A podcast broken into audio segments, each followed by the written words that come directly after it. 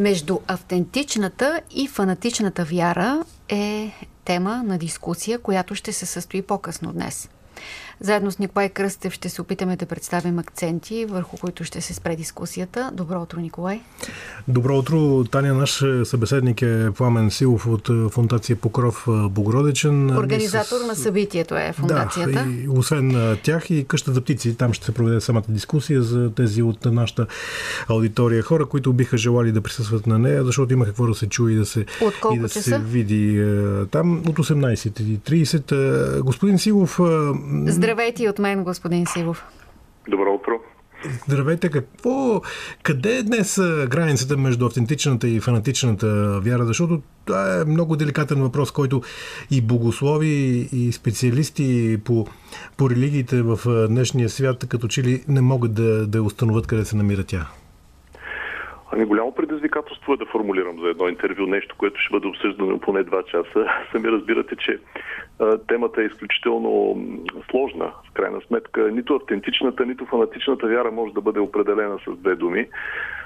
Това, на което ние ще се опитаме да се фокусираме тази вечер в дискусията, само да кажа, че участници ще бъдат един ваш колега, журналист Горан Благоев от Българска национална телевизия, известен с това, че е водещ и автор на предаването Вяра и общество, историк, доцент Мариан Стоединов, също едно известно лице от богословските среди, който също ще се включи и доцент Костадин Нушев от Богословския факултет, който ще модерира. Та те тримата ще дискутират точно въпроса за дефинициите и на едното и на другото, и на автентичността, и на фанатизма във вярата много е, как да кажа, темата е хлъзгава, темата е също така и болезнена напоследък, особено около последните събития във Франция, да се определи как обществото може от една страна да бъде толерантно към една вяра, която е някаква даденост в, тази, в, в всичките наши общества и в същото време да изгради някакви защитни механизми. Но този въпрос касае не само светското общество, той касае, разбира се, и самите религиозни общности, тъй като фанатизмът се проявява не само в а, ислямския свят, не само в исляма, а и във всяка една религиозна общност, във всяка една религиозно, във всяко едно религиозно отношение към света, пък и във всеки един мироглед, може да се каже така, включително ако щете и в либералната демокрация може да намерим наченки на фанатизъм в някои, в някои хора.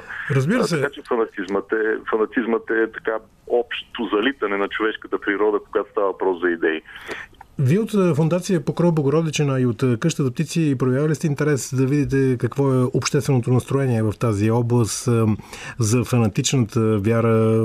Изявате ли желание да се направи подобно социологическо проучване за развитието на тези процеси?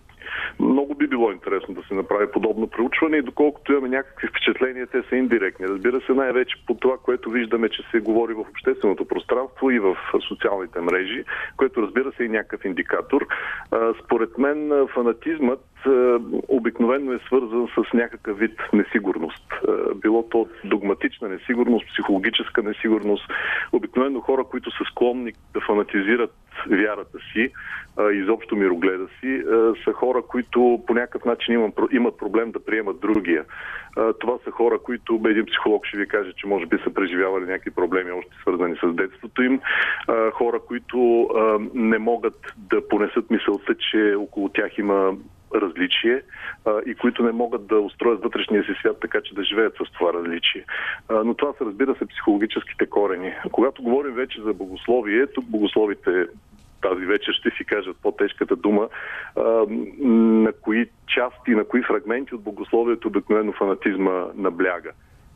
И когато става въпрос и за исляма, когато става въпрос за и за християнството, ако щете, обикновено така се набляга на Стария завет, на старозаветни правила, на старозаветно отношение изобщо към света, където няма любов, където няма милост, където няма милосърдие, където няма цялата тази етика, която проповядва всъщност новозаветното евангелското християнство. От всичко това, което казва, казвате вие до сега, излиза, че нашето общество е изключително уязвимо към фанатичната вяра, заради състоянието, в което се намира.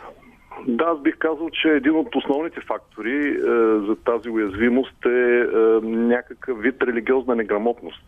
Е, тъй като хора, които познават добре вярата си, хора, които познават добре основите, да кажем, айде в случая на православната вяра, много трудно биха се поддали на фанатизъм, тъй като те биха изградили в себе си уния механизми, които, пак казвам, евангелското християнство изгражда в човека. И когато това нещо се практикува, когато се практикува с години, когато човек се изповядва, причастява, води пълноценен духовен живот в църквата, той не, не мога да каже, че е иммунизиран срещу фанатизма, но при всички положения изгражда някакви съпротивителни механизми срещу него.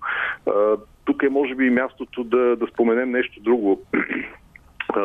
В България, особено това, което наблюдавам в социалните мрежи, властва едно озлобление, едно, как да кажа, една жестокост към, към опонента, която със сигурност е много добра храна за, за изграждане на религиозни, ако щете, фанатизми.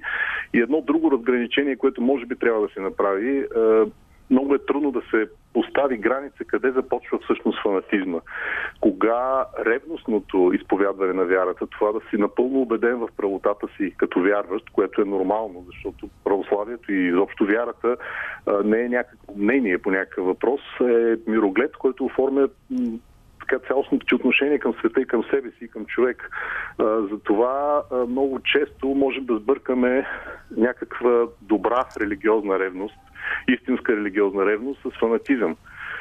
Но ако се огледаме около себе си, ако видим примери на на хора, които са положили живота си а, за вярата си, а, какво можем да кажем за тях? Те фанатици ли са били?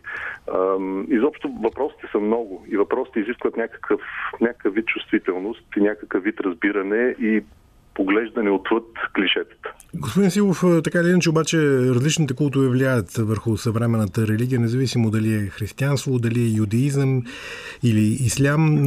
Кажете ми, доколко различните култове могат да се окажат ключове при анализът на, на фанатичната вяра, защото и те отключват подобни процеси в религиозното общество. култове, тоталитарни секти, такива неща. Точно така. Ами, е, характерно именно за тоталитарните култове и за сектите е това, че те стъпват върху точно лошия тип фанатизъм. Те ограничават способността на човека да извършва собствена преценка, ограничават в крайна сметка свободата му. Е, християнската вяра е поне за мен, е, една, една религиозна система, която е, стъпва изцяло на човешката свобода. Е, тук не може да става дума за абсолютно никакво насилие. Както от страна на Бога към човека, така от страна на човека към човека.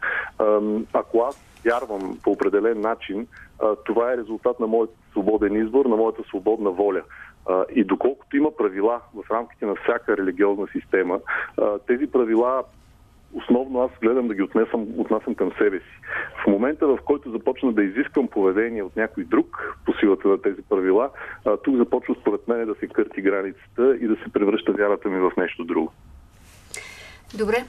Благодаря ви. Направихме все пак един анонс към а, тази интересна дискусия, която ще се състои аз благодаря. А, тази вечер. Чухме Пламен Сивов от Фундация Покров Богородичен за дискусията между автентичната и фанатичната вяра.